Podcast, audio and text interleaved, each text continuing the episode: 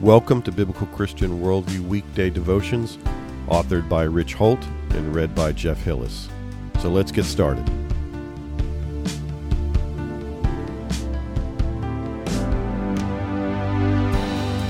Overwhelmed by God.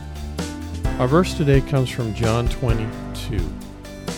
Then she ran and came to Simon Peter and to the other disciple whom Jesus loved, and said to them, they have taken away the Lord out of the tomb, and we do not know where they've laid him. If your Sunday mornings are anything like ours in our house, then you've got a lot going on from the time the alarm goes off until you pull into the church parking lot. Those first couple of hours, so filled with preparation and activity, can set your day of rest into motion resembling anything but a Sabbath. But that sort of frenzy on that particular day of the week is nothing new. The very first Lord's Day began with a shocking discovery, and things got even more outrageous after that. Mary Magdalene and some of the other ladies came to the tomb even before sunrise, hoping someone would be available and willing to roll back the giant stone from Jesus' tomb so they could further anoint his body. But when they arrived on the scene, nothing was as it should be. An earthquake had occurred, and angels seemed to be at every turn one sitting on the stone, others were inside the tomb, and a couple were standing there in the garden. They tried to share with Mary and the others that Jesus was alive and well, but it must have been nearly impossible for the women to process and comprehend what was going on.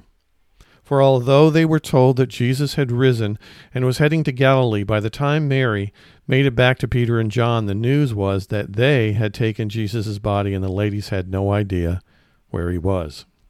That place of burial and endless death had been so turned upside down that Jesus being alive and the angels going about telling of how it happened was incredibly overwhelming.